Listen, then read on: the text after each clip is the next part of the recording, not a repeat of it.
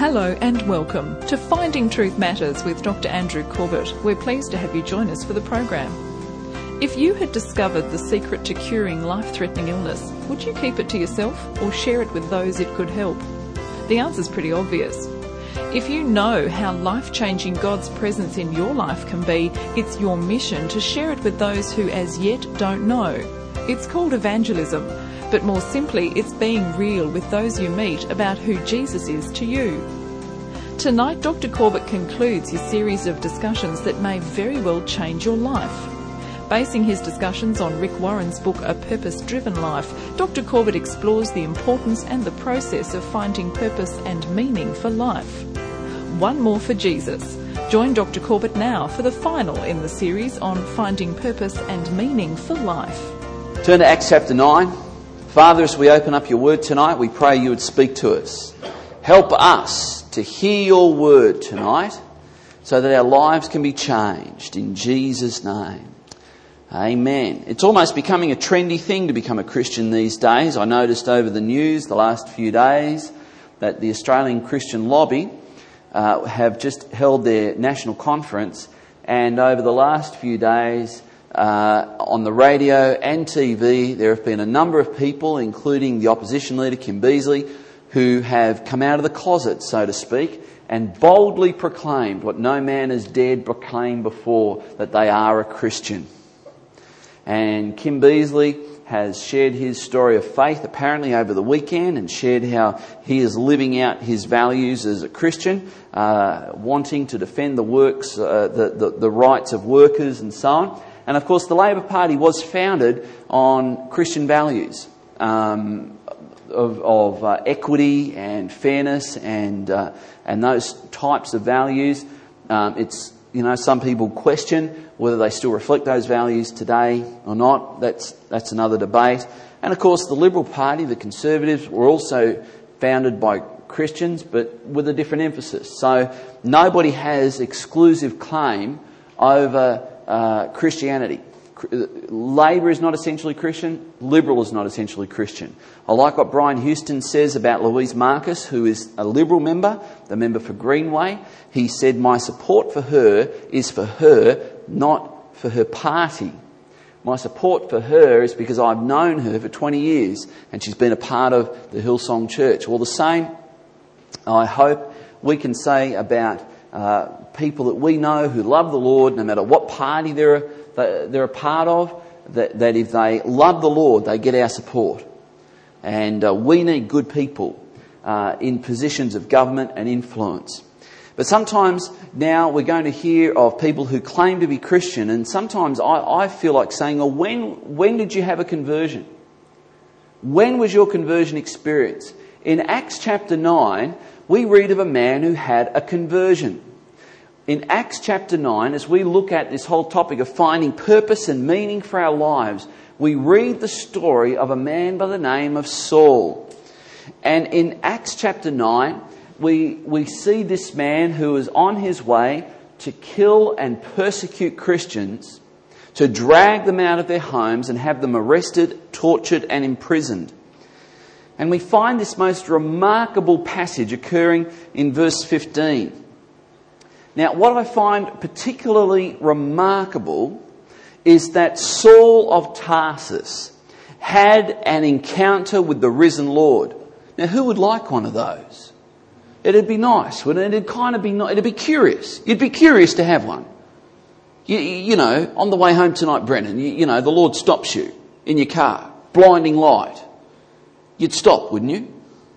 And you'd say, this is different. Or something like that. Saul knocked off his horse, an encounter with God. Now, what I find really intriguing is he's having a conversation with God, and, and the Lord Jesus says to him, Go to this city, go to this particular street, and there is a man there who will tell you what I want to tell you. I find that interesting. That, I think, was one of the, the first steps in the journey of this man's conversion. It was a step of humility. It was a step of humility. Because there he was talking with the Lord, and the Lord says to him, What I want to tell you is what Ananias is going to tell you. I have told Ananias what I want to tell you. Now go and talk to him. There, might be a part of our pride that might be a tad offended at that kind of interaction with the Lord, and we might say, Well, hang on, God, you're here. Tell me yourself. But Paul has to have the word of the Lord through another brother. And for some of us, that might be very humbling. And we find that the Lord had prepared Ananias in verses 10 and 11, and obviously had shared more with him. And we read in verse 15, But the Lord said to him, This is the Lord speaking to Ananias, Go, for he is a chosen instrument of mine to carry my name before Gentiles and kings and the children of Israel. For I, oh, verse 16 is not very friendly. I don't know if I should read it, but for the sake of context, I might, but I'll try and read it very quickly. For I will show him how much he must suffer for my name's sake. Now, part of the point there is that when God spoke to Saul, he outlined his purpose and, and the destiny of this man's life. You know, God has a plan for your life. God does have a destiny for your life. And in the scheme of God, on God's chessboard, it's really important that we cooperate with God because sometimes I've discovered in the timing of God, we can miss it and have to go back around the mountain again. And the Old Testament tells us of a people that came to a point, they messed up with God, and they had to go back around the mountain, and that lasted for 40 years. That journey from Egypt to Canaan was a 13 day trek. 13 day trek that took 40 years because they couldn't get it. They didn't get it. I don't want my life to be described as going around the mountain again and again and again. I want to get it. There are certain things we've got to get. God has a plan. And here we see that specifically God had a plan for this man, Saul. And God spoke through Ananias to show Saul exactly what his plan was. So, I believe that Scripture shows us that we can discover how God's purpose gives our life meaning. I think it's a safe thing now. I'm not sure if Cinderella Man is still on at the cinemas. And if you haven't seen it and you intend to see it, I'll try not to spoil it for you. But in the movie Cinderella Man, we find this uh, young man with a family boxing um, endlessly, ceaselessly, tirelessly, to the point where he's not giving his body any time to recover. Small fractures in his hand become major cracks, and he ends up becoming um, a wreck, a human wreck. And in the true story of James J. What's his name? What is it? Bradham? Braddock. That's it, James J. Braddock we find that as a washed up boxer with no skills under his belt, no profession, no trade, he, he is struggling to put food on the table for his family, ends up getting casual work down on the docks, and does this day in, day out, year after year with, with what was a broken hand, compensating mightily with his other arm, and eventually, after years of this, an opportunity comes where he's presented with an opportunity to fight again. And what he doesn't realise is all that time of humiliation down on the docks was exactly what his body needed to recover. And more than that, it was exactly what he, the exercise he would have been doing if he was in the gym. And so he finds that he gets back into the ring and is stronger than ever, fitter than ever, sharper than ever, even though he's a lot older, seven, eight years older than what he was when he last fought.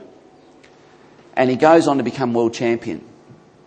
I'm trying not to spoil the movie for you, because it is a true story. It's kind of like watching the Titanic, isn't it? You know what's going to happen. So, but there he was, you know, in hindsight, he could look back and put some meaning into the very things that he thought were setbacks in his life. Sometimes we, we get what we think are setbacks when in fact in the plan and the purpose of God for our lives, they're not setbacks at all. We've already looked at some of the examples in, in Scripture where Joseph was in jail, in Pharaoh's dungeons, for perhaps 12, 13 years. They weren't setbacks. It was an opportunity for Joseph to develop his spirit, to become a man who not only could have dreams, but interpret the dreams of others. He began to hear God like never before. There's examples of, of other people who went into adverse circumstances. I think of my uh, perhaps my greatest biblical hero, Daniel, where he was taken away from his parents, his family, familiar surroundings, taken to Babylon. And in the midst of this suffering and this humiliation, he thrived. God has a way of doing that with our lives. We hear people who, who know this intuitively. They say things like this Nothing happens by accident. I hear non Christians say that. You feel like stopping them and saying, and why do you reckon that is? You hear other people say, things always happen for a reason. They're right, and sometimes, again, it's non Christians who say it. And you feel like saying to them, well, who do you reckon gives it reason? And then, of course, that very sentiment is reflected in Romans 8:28 where it says all things work together for good to them that love the Lord and are called according to his purpose. So God has a purpose and when you discover God's purpose you're able to put some meaning into your life. You ever been late for an appointment? You ever been running late for an appointment and just this thought dawns on you, maybe I'm running late for a reason remember hearing Ravi Zacharias say that um, it was some years ago when he had just flown in ahead of his wife Maggie. Uh, oh, Ma- uh, Maggie, Margie, Margie, anyway. If they ever come here, they'll have to forgive me for getting a name wrong. And, and he just heard as he was waiting for his wife that the flight that his wife was due in on had been shot down by Russian MiG fighter pilots. And this, this thought of utter despair came on him, and, and eventually he discovered that his wife couldn't actually get on that flight. She was uh, you know, uh, unexpectedly and inexplicably put on the next flight. And now, of course, He's rejoicing that that happened. Sometimes people have been late for appointments only to miss out on what quite possibly would have been a head on collision. And so on. There are many examples of this where God's able to use things like this for our good. Um, I, I find that I'm able to live with a great deal more peace, knowing that God's able to even take my mistakes and put meaning to it you know, where, where you can actually make a mistake and hand it over to God and God can sort it out.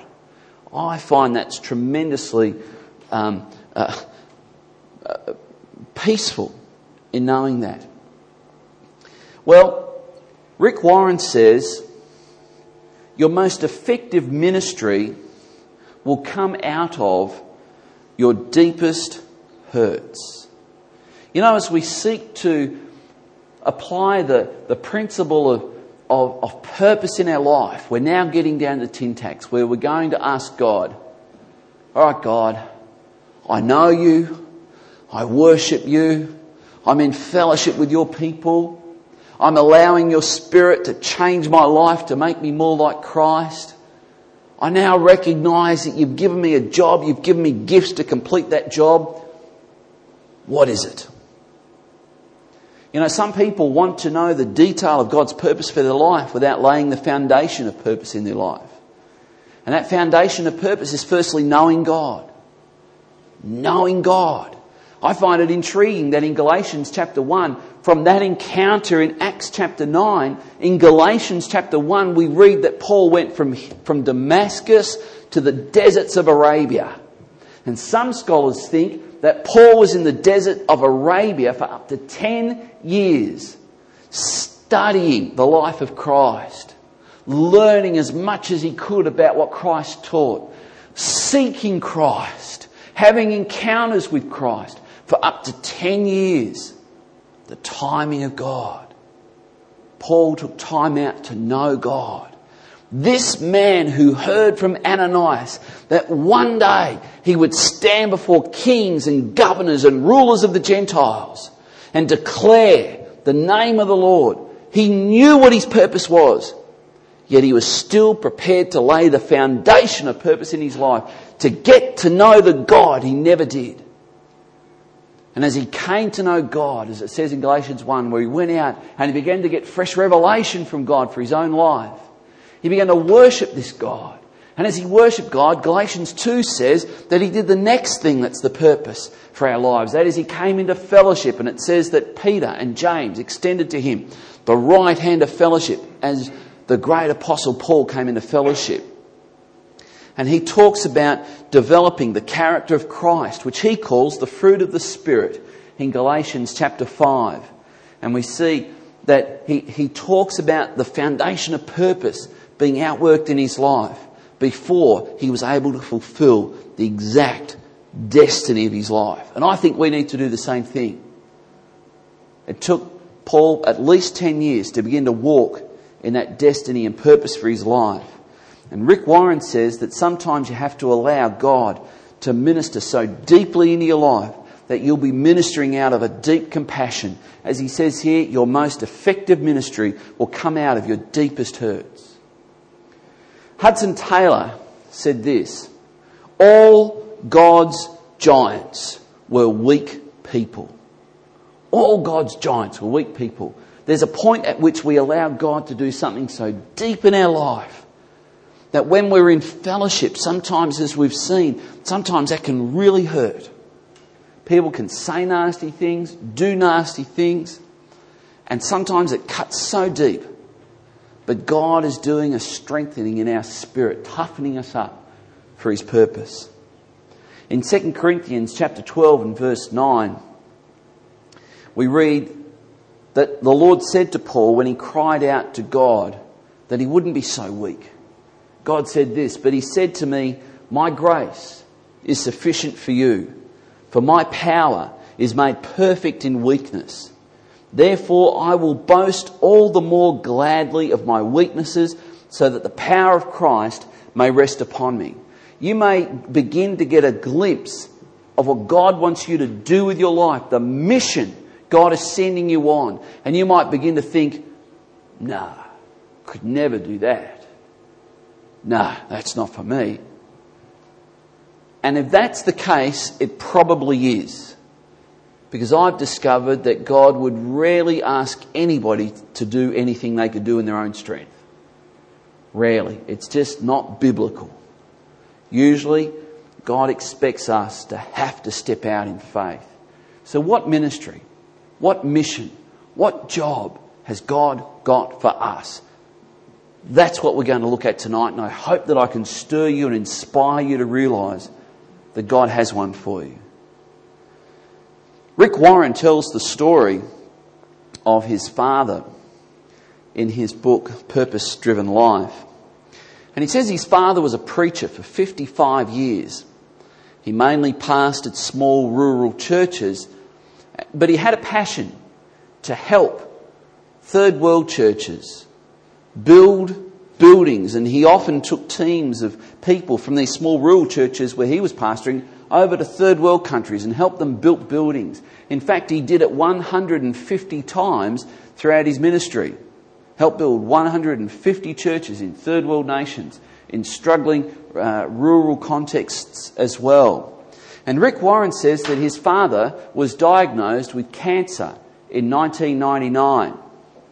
And as Rick Warren's dad began to be um, uh, debilitated by this cancer, he said that, that uh, he, he would slip in and out of consciousness, and, and, and the cancer and the drugs and the treatment made it very, very difficult for him to sleep.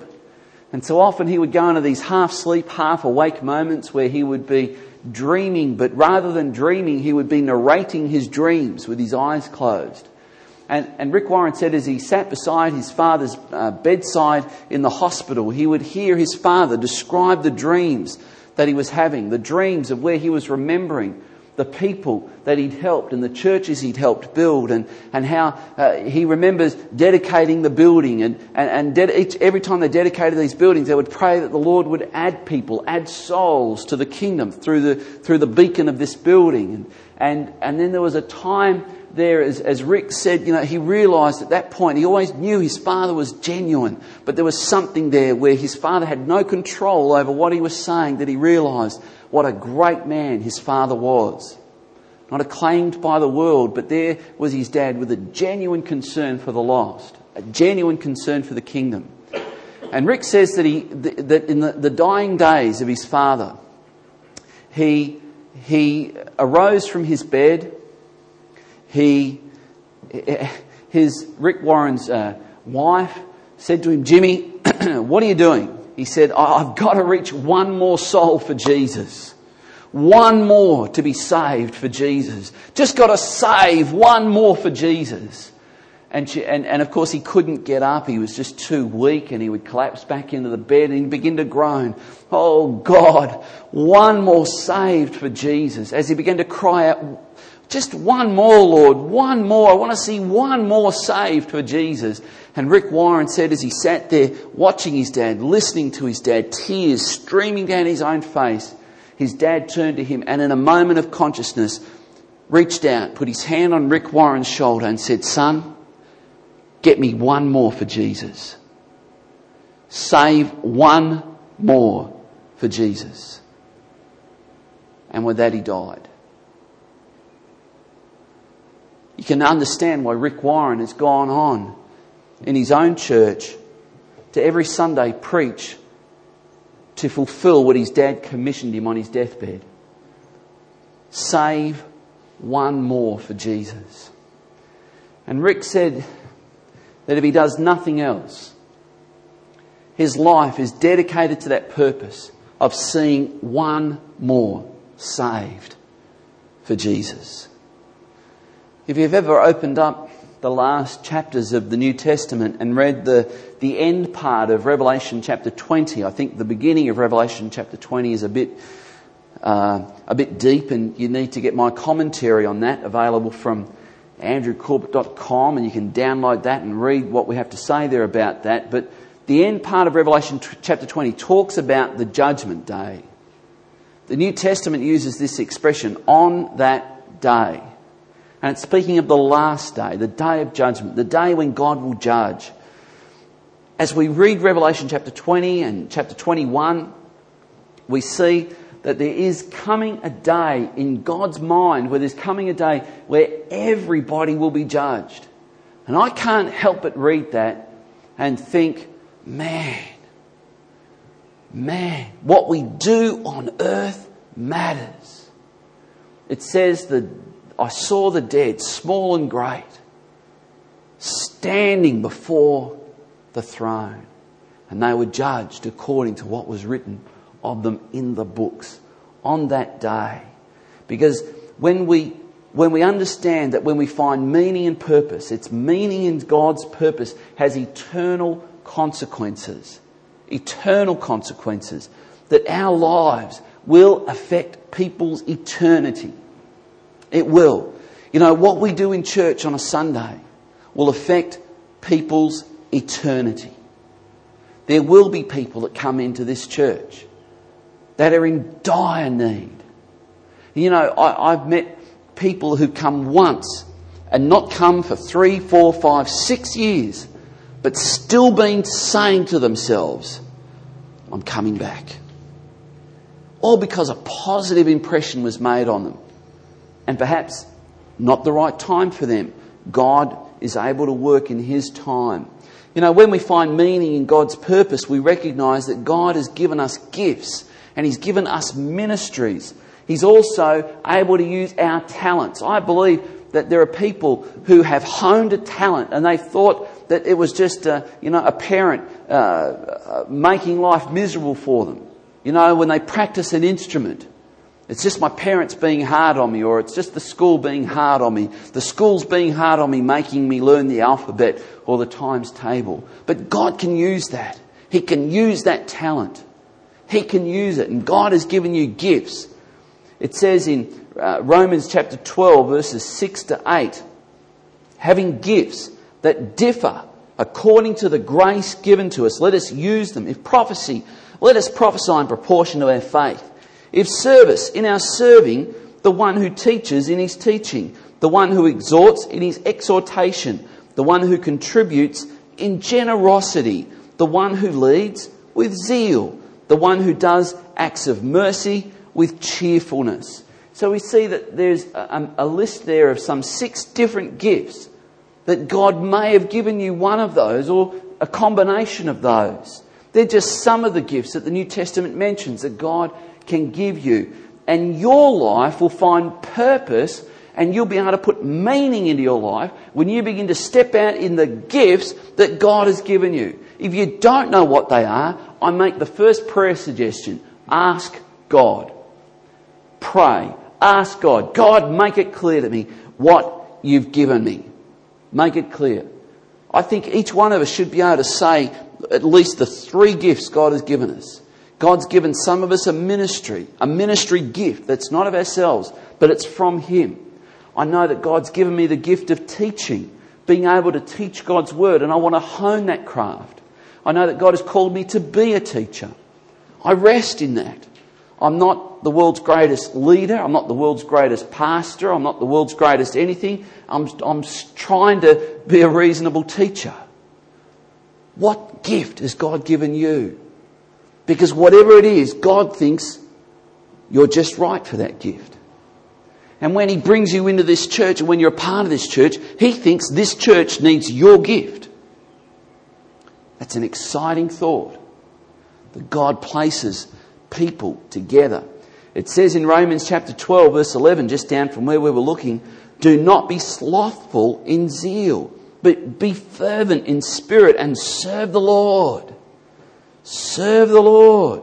Use the gifts that God has given you. 1 Peter chapter 4 and verse 10. Each one has received a gift. Use it to serve one another as God's stewards of God's, as good stewards of God's varied grace.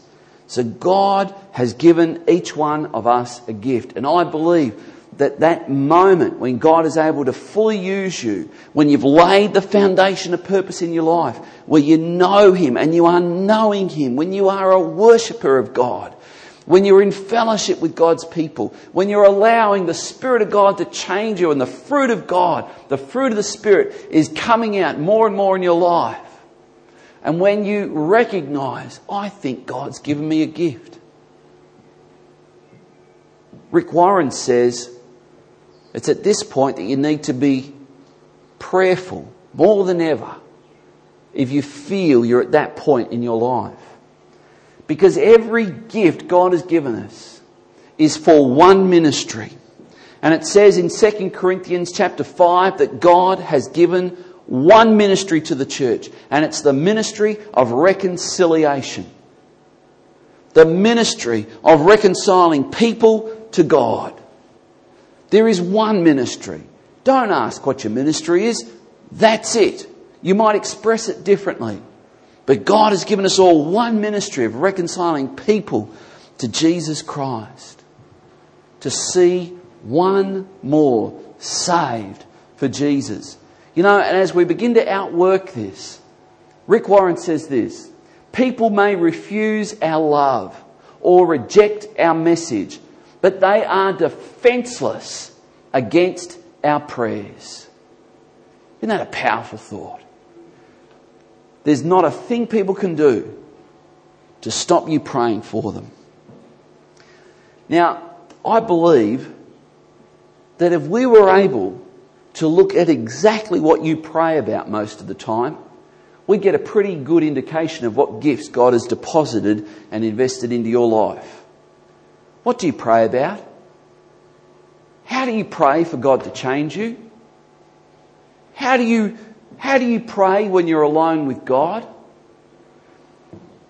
What kind of invitational prayers do you give God to change your life? What kind of prayers do you offer up to God to make your life of greater eternal consequence in this life? Those kind of prayers give an indication of the gifts and the ministry God has placed within you. I also believe that each of us get angry about something. Maybe not in a rage, but maybe just mildly frustrated or upset as I shared previously, I think people who walk into a situation that's just totally disorganised and they begin to get frustrated, they begin to get edgy, they begin to get angry. Maybe they've got a gift of leadership or a gift of administration. Would somebody please get this thing into shape? Perhaps there are others and, and, and people are being abused in one way or another. And your heart just goes out toward them. You get angry about it. Maybe you've got a gift of mercy, compassion, a pastoral spirit. Maybe you see a need. I think when, when we recognize a need and we, are, we begin to ask this question why isn't anybody doing something about this? I believe that's an indicator that perhaps God's called you to do something about this. When you recognize a need, it's often an indicator of a gift that God has placed within you. And finally, I think when you can do something with a great deal of ease, you may not enjoy it all the time, but you can do it with ease. That that's an indicator of the gift of God within you. I was talking with someone recently who I believe uh, for years has missed their gift, missed their ministry. Yet in their own mind, and unfortunately, because others have reinforced this wrong concept in their mind, they've become convinced that they are something that they are in fact not. And as I was sharing with this person, I said, You know, for years you've been trying to do this for God. It's interesting that no doors have opened for you. Do you think God might be speaking to you? No, I think it's the devil. Oh, okay, that's an interesting worldview. Have you noticed, though, that you haven't been inactive for God? Have you noticed that you've actually been very active for God, doing something for Him that's actually been bearing quite a lot of fruit? And they said, Oh, yeah, but that's easy. And I felt like saying, Ka-ching! Hello! And I reminded this person of a great movie called Mr. Holland's Opus. If you haven't seen it, do yourself a favour and grab it. You know the story, Mr. Holland's Opus, where for years he's frustrated because he thinks he's a symphony composer. But what he actually is, is a great teacher. And it's not until the end of his 40 year teaching career that it dawns on him I'm actually quite good at this. And he abandons all hope of completing his symphony, his opus, and lo and behold, it's happened anyway. Great movie. Probably just spoiled it for those who haven't seen it. Well, I think those things are an indicator of just how God may have called you. So we can rest in the fact that God's purpose, done in God's time and according to God's plan, will bring fulfillment to your life. Now, I want to finish with this thought that if you can lay the foundation of getting to know God, becoming a worshipper of God, in fellowship with God's people, allowing the Spirit of God to change your life like never before, and beginning to step out in the gifts that He's given you, Rick Warren says you can become a world class Christian. A world class Christian. And this is what he means by world class Christians. He says world class Christians think differently. Firstly, They are constantly thinking about others. Philippians 2 4 in the New Living Bible says this Don't think only about your own affairs, but be interested in others too and what they are doing. Philippians 2 4. World class Christians think globally. Paul, writing to the Colossians in chapter 1, verse 5 and 6, says, I thank God that this gospel is, has now gone out to all the world. Paul thought in global terms. And as we as a church are beginning to step out in all kinds of electronic media, we have an opportunity to do that as well. Global world class Christians think eternally. It says in 2 Corinthians chapter 4 and verse 18, as we look not to the things that are seen, but to the things that are uh, unseen and are eternal. So the Bible tells us, 2 Corinthians chapter 4:18, don't just focus on the here and now, focus on what is happening now that will affect eternity. Powerful thought. World class Christians think creatively. They think creatively. When confronted with a problem, world class Christians don't settle for the response, it can't be done. World class Christians begin to think, God, how can this be done? They begin to think creatively. They look prayerfully for answers and solutions and they stop making excuses. What has God called you to do? If you want to know, lay the foundation of purpose in your life. It might take 10 years like it took Paul. It might take many years longer than that for God to place you in His exact time, His exact plan, and His exact place for you to become a world class Christian. But you can get the foundations right now. We want to be a part of a world class church. A church that is going to touch our community and touch this world. And we want that same heartbeat as Rick Warren's dad. One more saved for Jesus. Let's pray.